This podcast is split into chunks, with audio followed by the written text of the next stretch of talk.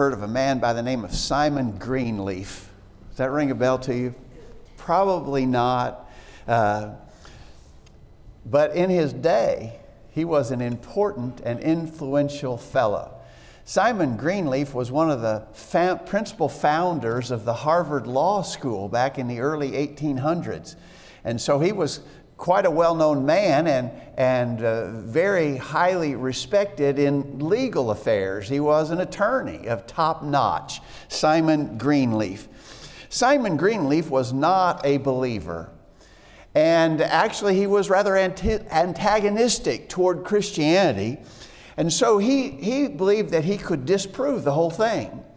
And so he set out to do that. And he had a specific methodology in mind. Simon Greenleaf believed that if he could destroy the credibility of the eyewitnesses to the New Testament events, that he could destroy Christianity itself. Take away the eyewitness testimony, prove that the eyewitnesses couldn't be trusted, and he believed that he could destroy or ruin the cause for Jesus Christ as the risen Savior. And so he set to do that. He began a process, uh, a study, an analysis uh, with that intention in mind. His story is like some others that you've probably heard of. Instead of proving that Christianity was false, he actually proved to himself that it was true. And he became a believer in Jesus Christ. Uh, and he believed that Jesus was, in fact, resurrected from the dead. And so he wrote an essay about his approach to this study. And for just a few minutes here this morning in this Bible class hour, what I'd like to do is consider just some very brief excerpts from what he wrote uh, as he approached this question The eyewitnesses, can their credibility be trusted? And we want to look at that this morning. This is really an important thing for us because we don't often consider it this way, but our faith is absolutely dependent upon the testimony of those eyewitnesses. Uh, if, you, if you took away what they testified to, we wouldn't have anything to base our faith upon. We weren't there, we didn't see it ourselves. And so we're very dependent upon what they saw and thus reported to us. And so the trustworthiness of these eyewitnesses is really a critical factor. I believe Simon Greenleaf was right. Take away the eyewitnesses, you've destroyed the very basis of our faith. Uh, and so it's important for us to know that we can trust what they reported to us. And we're going to look at Simon Greenleaf's essay briefly uh, to, in order to study that subject. I want to stop here just for a minute to thank you for inviting me to be with you in this gospel meeting here at Oak Mountain. I've been looking forward to it. Uh, we've visited here a number of times in the past when we'd be going to Florida on vacation, uh, and uh, always appreciated the opportunity to be with you, but especially this week to be able to be here and, and join together in this gospel meeting. Uh, as, as Bob already mentioned, if there's any question about anything you hear, uh, please bring that to my attention. Uh, uh, and if even to the point if you might disagree with something that is said, please say so. And we'll, we'll sit down and get our Bibles open. We'll make sure we've got it figured out correctly, and we believe we can do that. Thanks for inviting me to be with you for this gospel meeting this week. All right. So, Simon Greenleaf used an approach in his analysis in which he suggested that a lawyer who was going to call a witness in a, in a trial of any sort, uh, uh, a, a lawyer who was calling a witness would want the witness to pass a five part test. And here's, here's the way he presented that. He said the credit due to the testimony of witnesses depends upon, firstly, their honesty, secondly, their ability, thirdly, their number and the consistency of their testimony, fourthly, the conformity of their testimony with experience, and fifthly, the coincidence of their testimony with collateral circumstances. So let's just take that and follow his five point analysis. In other words, a good witness has to pass all five of these tests. The first of those tests is their basic honesty. And here's the way that he went on to explain that. He said, In the absence of circumstances which generate suspicion, every witness is presumed credible until the contrary is shown, the burden of impeaching his credibility lying upon the objector. Men ordinarily speak the truth when they have no prevailing motive or inducement to the contrary. These witnesses went against all their worldly interests. They could expect nothing but contempt, opposition, revilings, bitter persecutions, stripes, imprisonments, torments, and death. Yet this faith they zealously did propagate, and all these miseries they endured.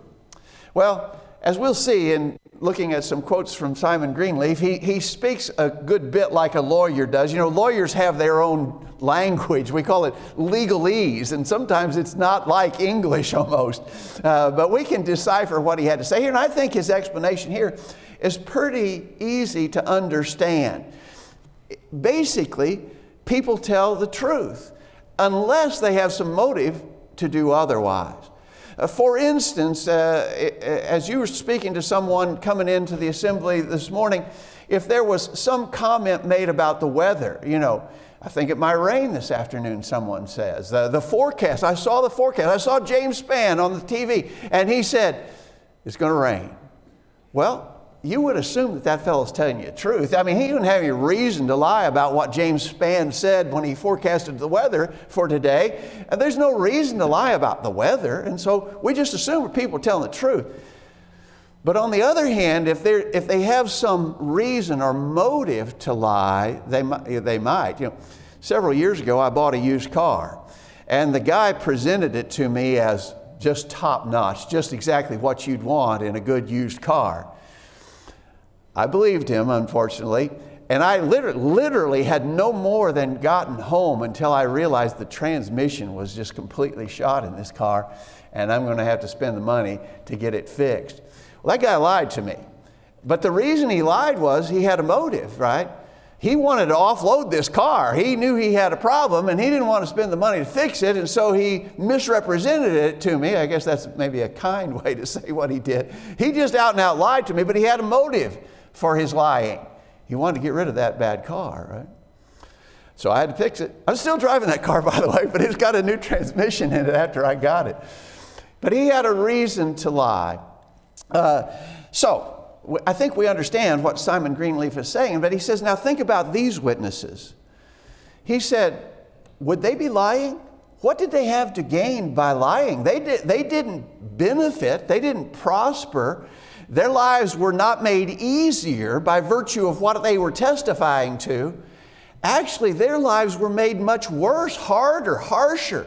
They suffered tremendously because of the testimony they were giving. They didn't have any motive to lie.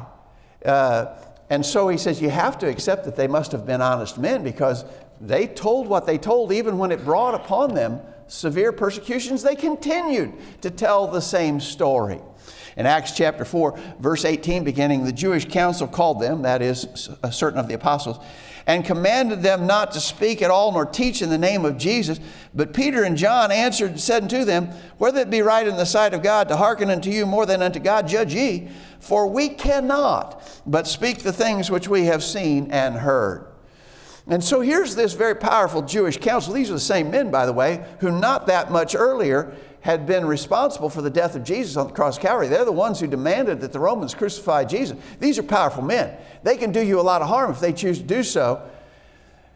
And so, how does Peter and John respond to them when they said, Don't, we want you to stop this, we don't want you to talk about this anymore, just hush? That we cannot but speak the things which we have seen and heard. That in itself speaks clearly to the honesty of these men. They had no motive to be lying about what they were doing. They had to be telling the truth. In the next chapter of Acts, they're called before the council again in Acts chapter 5, verse 28.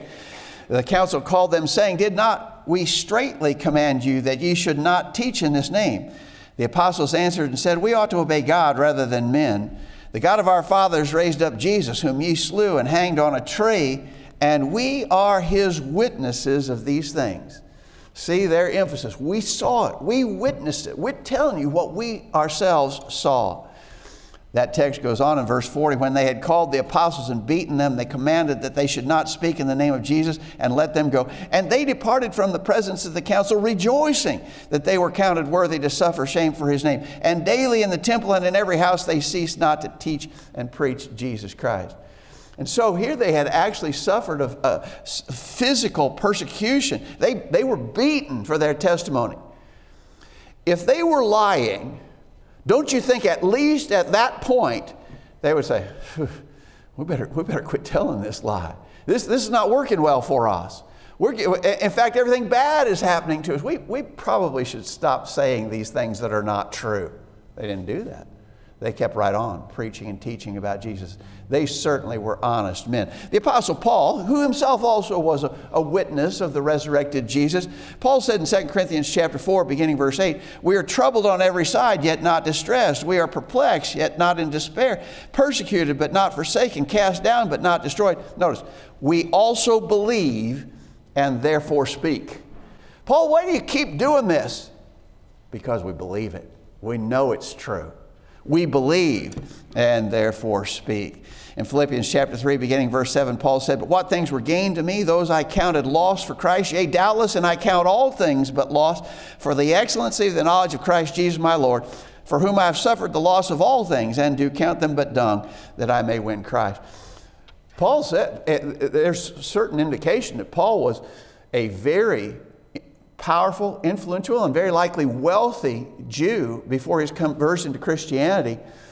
And he said I, he, gave that all up. He, he, he put it all aside. He sacrificed it all because he believed in the risen Savior, Jesus, as we said, and he was an eyewitness to Jesus and as he was after he had been resurrected. So you got to say this first test. Simon Greenleaf says a good witness got to pass these tests. Certainly, concerning that first test of honesty, you have to believe they were honestly telling what they believed to be so based upon what they said they had personally witnessed. They passed that test with flying colors. Secondly, he says they have to te- pass the test of ability. Here's the way he described that. He said, The ability of a witness to speak the truth depends upon opportunities which he has had for observing the fact, the accuracy of his powers of discerning, and the faithfulness of his memory in retaining the facts once observed and known. It is always to be presumed that men are honest and of sound mind and of the average or an ordinary degree of intelligence. This is not the judgment of mere charity, it is also the uniform presumption of the law. And so basically, this test, again, I think is fairly understandable. Were these eyewitnesses in a position to have had opportunity to see the things happen that they are reporting about. Basically, were they there? And then, are they smart enough to be able to recognize what they're seeing? And then, do they have sufficient intelligence and memory to be able to recall it when called upon to do so? Are they able? Are they, are they witnesses who have that sort of ability? And in regards to these witnesses of the resurrection, we have to say positively yes. Look at what Peter said in 2 Peter chapter 1 beginning verse 16. Peter of course one of those witnesses, one of those eyewitnesses. Peter says here, he says, For we have not followed cunningly devised fables when we made known unto you the power and coming of our Lord Jesus Christ. Now I want to stop there for a minute. And I want you to observe this first phrase. He says, We have not followed cunningly devised fables. I think, of course, Peter's speaking by inspiration here, but I believe Peter would have understood that there might be some who would say to him, Peter, what kind of a gullible guy are you anyway? You know, somebody told you a, a tall tale, this big fabricated story, uh, all contrived and involved. And, and Peter, you were foolish enough to listen to this kind of tale that, that couldn't possibly be true. Peter, you've just, you've just been gullible. You've just, somebody has taken you in. I think Peter might have been aware that such a criticism could be offered. And so he starts out here saying, We have not followed cunningly devised fables when we made known to you the power and coming of our Lord Jesus Christ, but were eyewitnesses of his majesty. Notice again his emphasis I was there, I saw it myself. He says, For he received from God the Father honor and glory when there came such a voice to him from the excellent glory This is my beloved Son, in whom I'm well pleased. And this voice which came from heaven we heard when we were with him in the holy mount. Peter says we were there. Now he's speaking here, he's not talking about the resurrection, he's talking about the transfiguration, right? But notice how he says, I'm not telling you some tale that someone passed on to me. I saw it with my own eyes. I was there. And so when Peter, Peter says, when I'm telling you about the life of Jesus and the things that Jesus did, I'm telling you about things that I personally saw. I'm not giving you secondhand testimony. I'm a firsthand witness of Jesus. I was with him throughout his life and ministry. Peter could testify as an eyewitness. The apostle John said effectively the same thing in 1 John chapter 1 beginning verse 1 that which was from the beginning which we have heard which we have seen with our eyes which we have looked upon and our hands have handled of the word of life. That which we have seen and heard declare we unto you. And so you get the idea that the apostles very much wanted to stress their eyewitness status and they were certainly able witnesses. They, they had full opportunity to see it, they could recognize what they were seeing, they could later recall what they had seen, and all of that made them worthy witnesses. So they passed that test with flying colors as well. The third test of a good witness is their number and consistency of their testimony. Now, here's the way Greenleaf explained what he means by that test. He says, in a number of concurrent testimonies, there is a probability distinct from that which may be termed the sum of the probabilities resulting from the testimony of the witnesses. This probability arises from the concurrence itself. Such a concurrence should spring from, that such a concurrence should spring from chance is impossible. There remains no cause but the reality of the fact. Uh, maybe Greenleaf here getting into his legalese a little bit here. But I think, again, we can understand what he's saying.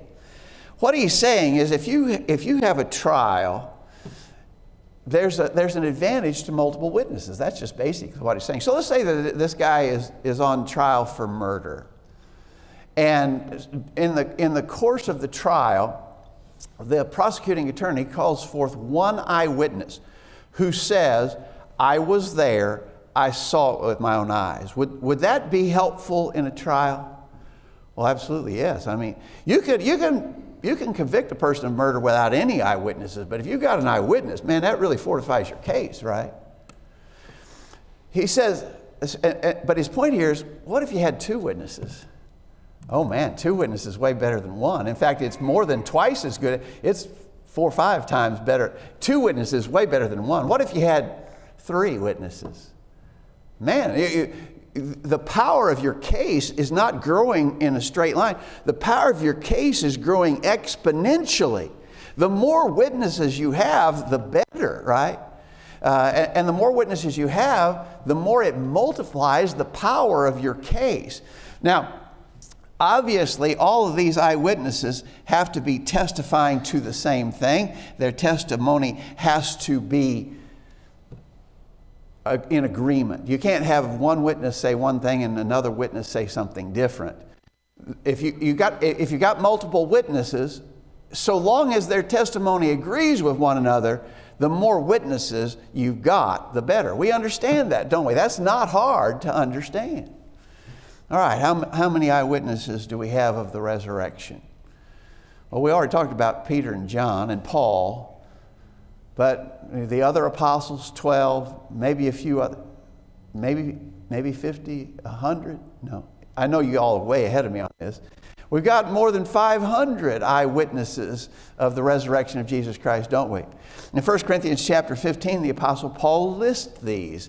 He says in 1 Corinthians 15, beginning verse 3 For I delivered unto you first of all that which I also received, how that Christ died for our sins according to the Scriptures, and that he was buried, that he rose again the third day according to the Scriptures, and that he was seen of Cephas, then of the twelve. After that, he was, noticed, seen of above 500 brethren at once Notice, and he says, Of whom the greater part remain to this present, but some are fallen asleep.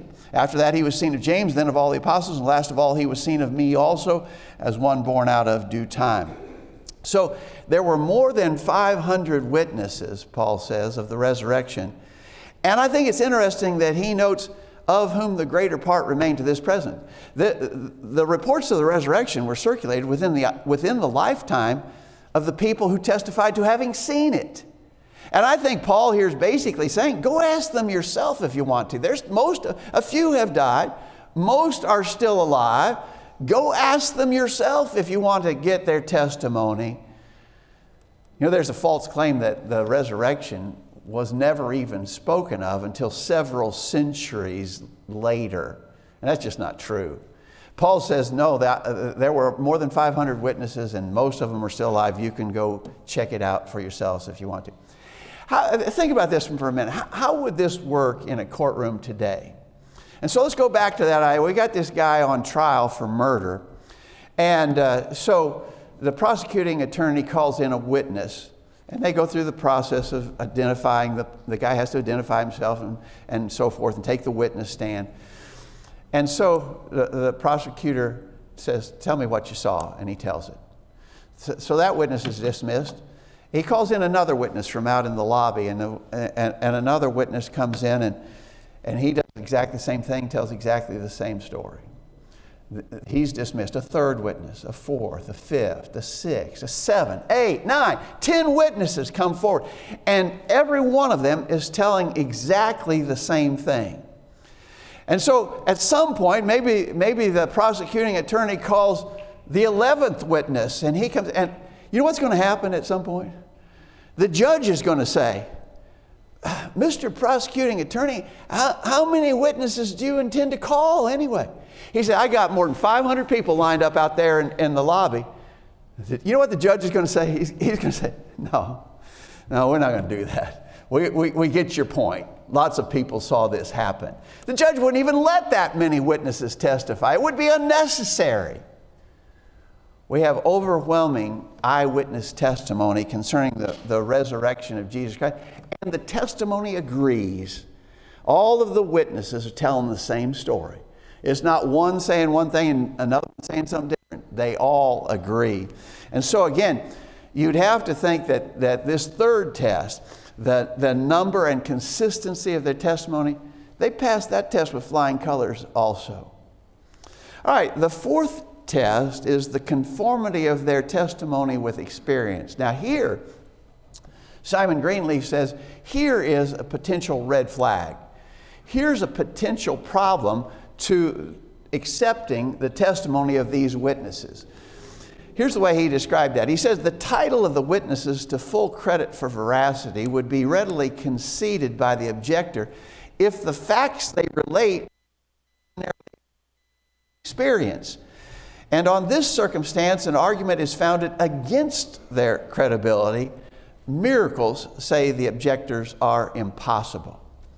So here, here's, here's a test that we got to work on a minute because there's potential they could fail this test because they were claiming a miracle. The resurrection itself, a, a, a mighty, notable miracle. They're supposedly telling us they saw a miracle. Let me see if I could illustrate it this way. I'm, I'm driving down here yesterday evening, and uh, I'm hoping I can get all the way in on the gas I've got in my tank, but it is pretty clear. By the way, this is a made up story, okay? but, but I decided right in downtown Birmingham, I, I just got to get uh, some gas. I'm not going to make it. And so I pull off the interstate there and, and uh, maybe kind of a rough area of town. And, and I'm, I'm pumping the gas into my car. And while I'm pumping gas into the car, a man comes up behind me, sticks a gun in my back, and says, Give me your wallet, uh, your charge cards, your cash, uh, all your valuables. And I comply, hand the stuff over, and he turns and runs away. Now, does that sound like a story that you could believe? Well, unfortunately, yes. I mean, those kind of things happen with increasing frequency in our day and age. It would not be hard to believe that, that you could be held up, be robbed, right? Now, let me tell a different story. So I'm driving through coming through Birmingham, and I realize I got to stop and get some gas. And so I'm pumping gas. A guy comes up behind me, sticks a gun in my back, says, Give me all your valuables, your cash, your credit cards, and so forth. And I do. And then he turns and he flaps his arm like a bird and he flies away. You, You said, What? You said, What? He flew away like a bird? You expect me to believe that? I don't believe that for a minute. The fact of the matter is, I don't believe anything you told me. Because if you'd lie about that, you'd lie about anything. I just don't believe that, right? Wouldn't that be the normal reaction?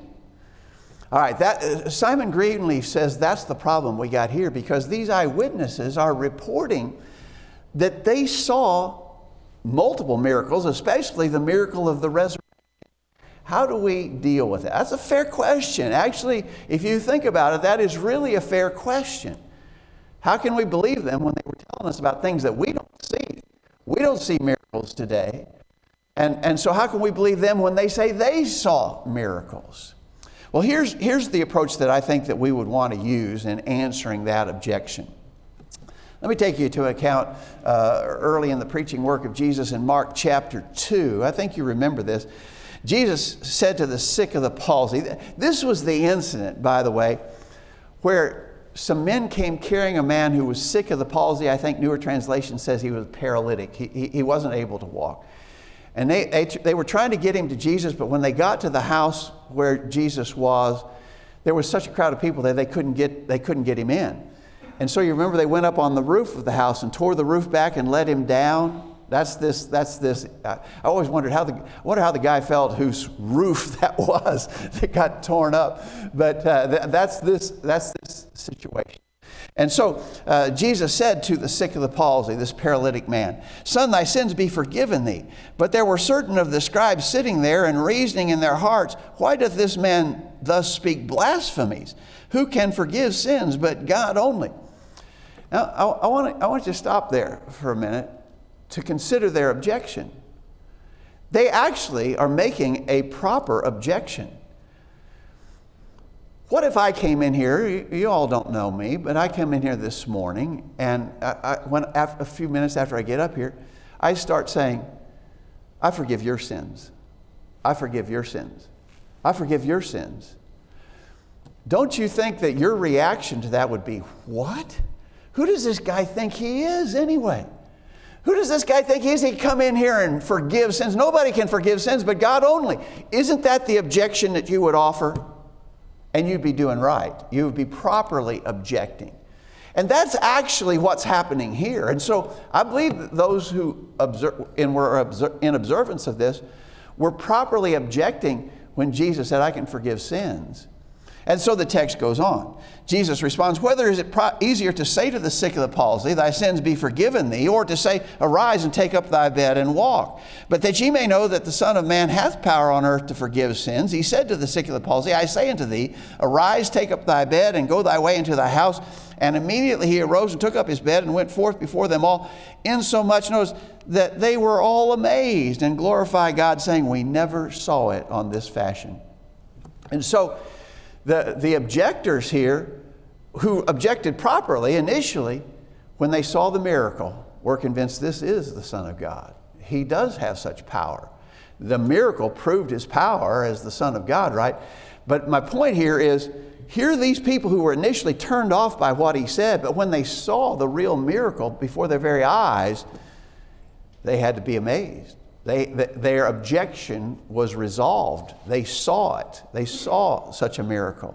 In John chapter 11, verse 45, uh, notice again, uh, this is following Jesus raising Lazarus from the dead. It says, Many of the Jews which had seen the things that Jesus did believed on him, but some of them went their way to the Pharisees and told them the things that Jesus had done. Then gathered the chief priests and the Pharisees at council, saying, What do we? For this man doeth many miracles. If we let him thus alone, all men will believe on him, and the Romans will come and take away both our place and nation. Here are the, here are the very people who ultimately would be responsible for calling out for Jesus' res, uh, crucifixion, rather, for, for demanding his crucifixion. But even they had to admit, this man doeth many miracles. Isn't that amazing? And so the objectors also. It wasn't just the friends or the disciples of Jesus who said he worked miracles. Even the people who hated him and ultimately called out for his crucifixion, they also acknowledged the miracles. in Acts chapter 4 concerning the miracles that the apostles themselves worked. In Acts chapter 4, verse 13, when they saw the boldness of Peter and John and perceived that they were unlearned and ignorant men, they marveled and took knowledge of them that they had been with Jesus. And beholding the man which was healed standing with them, they could say nothing against it. For when they had commanded them to go aside out of the council, they conferred among themselves, saying, What shall we do to these men? Notice, for that, a, that indeed a notable miracle hath been done by them is manifest to all them that dwell in Jerusalem. Notice, we cannot deny it. And so these were people who wanted to deny the reality of the miracles that were happening all around them and they admitted that they could not deny the miracles. And so, to this fourth test, remember, Simon Greenleaf is saying a good witness got to pass all five of these tests. To this fourth test, there is a, a reasonable question to ask, and it has to do with the fact that what they're testifying to involves miracles, and miracles just don't normally happen. But when we, when we take that apart a little bit, we realize you're going to have to accept the testimony of the miracles because it wasn't just these men who were saying miracles happened. Even the enemies of Christ and his cause also admitted the miracles. And so that, that resolves that conflict if you think about it that way. All right, the fifth and final test of a, of a good witness is this one. Fifthly, the coincidence or coincidence of their testimony with collateral circumstances. And that, that, that maybe is a little harder to understand, but I think we can understand how Greenleaf went on to explain what he meant here. He says, A false witness will not willingly detail any circumstance in which his testimony will be open to contradiction, nor multiply them where there is danger of his being detected by a comparison of them with other accounts. In the testimony of true witnesses, there is a visible copiousness in the detail. The more largely the narrative partakes of these details, the further it will be found removed from all suspicion of contrivance or design. All right. So, what he's telling us here is that a false witness, somebody who's lying, if you've got a witness on the, on the witness stand and he's a liar, he's not truth, he does not want to give you any details. Uh, the fewer details, the better, because he knows that if he gets found out, it will be because of some detail, some, some detail matter. And so he doesn't want to give a lot of details because he knows the more details he tries to provide, the greater chance that he's going to be proven to be lying about what he is saying. He, he says, on the other hand, if somebody is telling the truth, They'll be glad to tell you anything that, that you ask. They'll answer any question you got. They'll give you any detail that you're interested in. How many, I, I, know the younger folks here will not remember. Some of you who are older will remember the old television show Columbo. You remember the old television show Columbo? Peter Falk was the, the detective Columbo. And uh, he was just sort of a bumbling fellow, you know. He, he, he always showed up in an old beaten up car. Every, Every show of the Columbo series was a murder that was being investigated. Columbo was a police detective and he would be assigned to investigate this murder. But the way that show was written, the audience, us, when we watched, we knew right from the start who the guilty culprit was. We knew who the murderer was. And so as the show unfolded, it was Columbo trying to expose this guy to be guilty. And so Columbo shows up on the scene in his old rattletrap of a car. He gets out and he's got a crumpled up trench coat on, you know, just all wrinkled, and he looks just completely disheveled. He's got an unlit cigar hanging out of his mouth, and, and, uh, and he shows up on the scene. I mean, come on. And so he's talking to the guy who we know is the murderer. And he asks him some questions, and, and so Columbo says, Oh, Yes, thank you, thank you very much. I really appreciate it. Thank you so much. And he starts to walk away. And he just gets a few feet away and he, oh, oh, oh, oh, he comes back. I just got one more question. He said, and the guy, and, oh, oh, yeah, yeah, yeah. Thank you, thank you, thank you so much. I really appreciate that. He starts to walk away again. And again, he turns back. You know, I, oh, I just thought of one, I just got to ask you one more thing. And you can see the guy that he's questioning, you can see him getting annoyed. You can see him getting frustrated with this bumbling police detective Columbo for asking all these questions. Why is that guy getting annoyed? Because he's guilty. And he doesn't want these details to be brought out, right? He, he, he, the, the fewer details that are discussed, the better for him. And as that show worked, always it was some minor detail that he said that would turn out to prove his guilt. And so a guilty party, a liar, does not want to give details. On the other hand, as Simon Greenleaf uh, suggested, if a person's telling the truth, they got nothing to hide. They'll tell you anything you want to know. Well, what about these eyewitnesses of the resurrection of Jesus?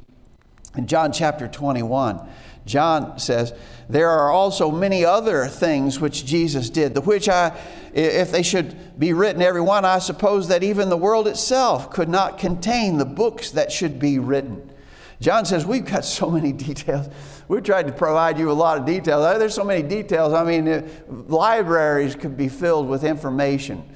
Uh, in chapter 20 of John, he says, Many other signs truly did Jesus in the presence of his disciples, which are not written in this book, but these are written that you might believe that Jesus is the Christ, the Son of God, and the believing you might have life through his name. John says, I've written a lot. There's a lot more that could be said. All of this is being provided to you for the purpose of establishing your faith so that you can believe and have life through his name. In Acts chapter 1, Luke, now Luke, of course, was not one of the apostles and was not an eyewitness of the resurrection, but Luke was in close company with those who were eyewitnesses. And notice what he says here. In Acts chapter 1, beginning verse 1, the former treatise, talking about the Gospel of Luke, the former treatise have I made, O Theophilus, of, notice, of all that Jesus began both to do and teach until the day in which he was taken up. There was never any hesitance on the part of the disciples to discuss all the details surrounding Jesus and his life and his work and his teachings and his miracles and his resurrection. They never tried to hold back any details. And that being the case, then they passed that fifth test of their willingness to engage in details. And so there's that five part test. Simon Greenleaf says if you're an attorney and you're going to call a witness in a trial, a witness needs to pass these five tests. And they do. The, the eyewitnesses of, the, of Jesus, of his miracles, specifically of his resurrection, they pass this test. Here's the way Simon Greenleaf concluded He said the question is the veracity or truthfulness of the witnesses and the, and the credibility of their narratives. A lawyer examining the testimony of the witnesses by the rules of his profession in order to ascertain whether, if they had thus testified on oath in a court of justice, would find them entitled to credit, receiving their testimony as being all that members of the legal profession would desire. Simon Greenleaf says they passed the test. Their testimony can and should be believed. As we said, Greenleaf himself became a believer in the resurrected Jesus. I don't know that he ever became a true New Testament Christian. I'm not saying that. But I am saying he became such a one who believed that all that's said concerning Jesus as the risen Savior is true and can be believed. As we said at the outset, our faith is dependent upon this testimony. And I, I hope it is to you comforting as it is to me to know we can trust their testimony. You know, sometimes people today suggest you all, you all are kind of foolish, you know, to believe all this about Jesus and the resurrection and all that stuff. You, you all just let the wool be pulled over your eyes. No, no, we haven't. We've considered the evidence, and there's powerful evidence, and we have basis for our faith. And don't let anyone ever challenge you uh, in a contrary fashion. Thanks for your good attention, what we've had to say.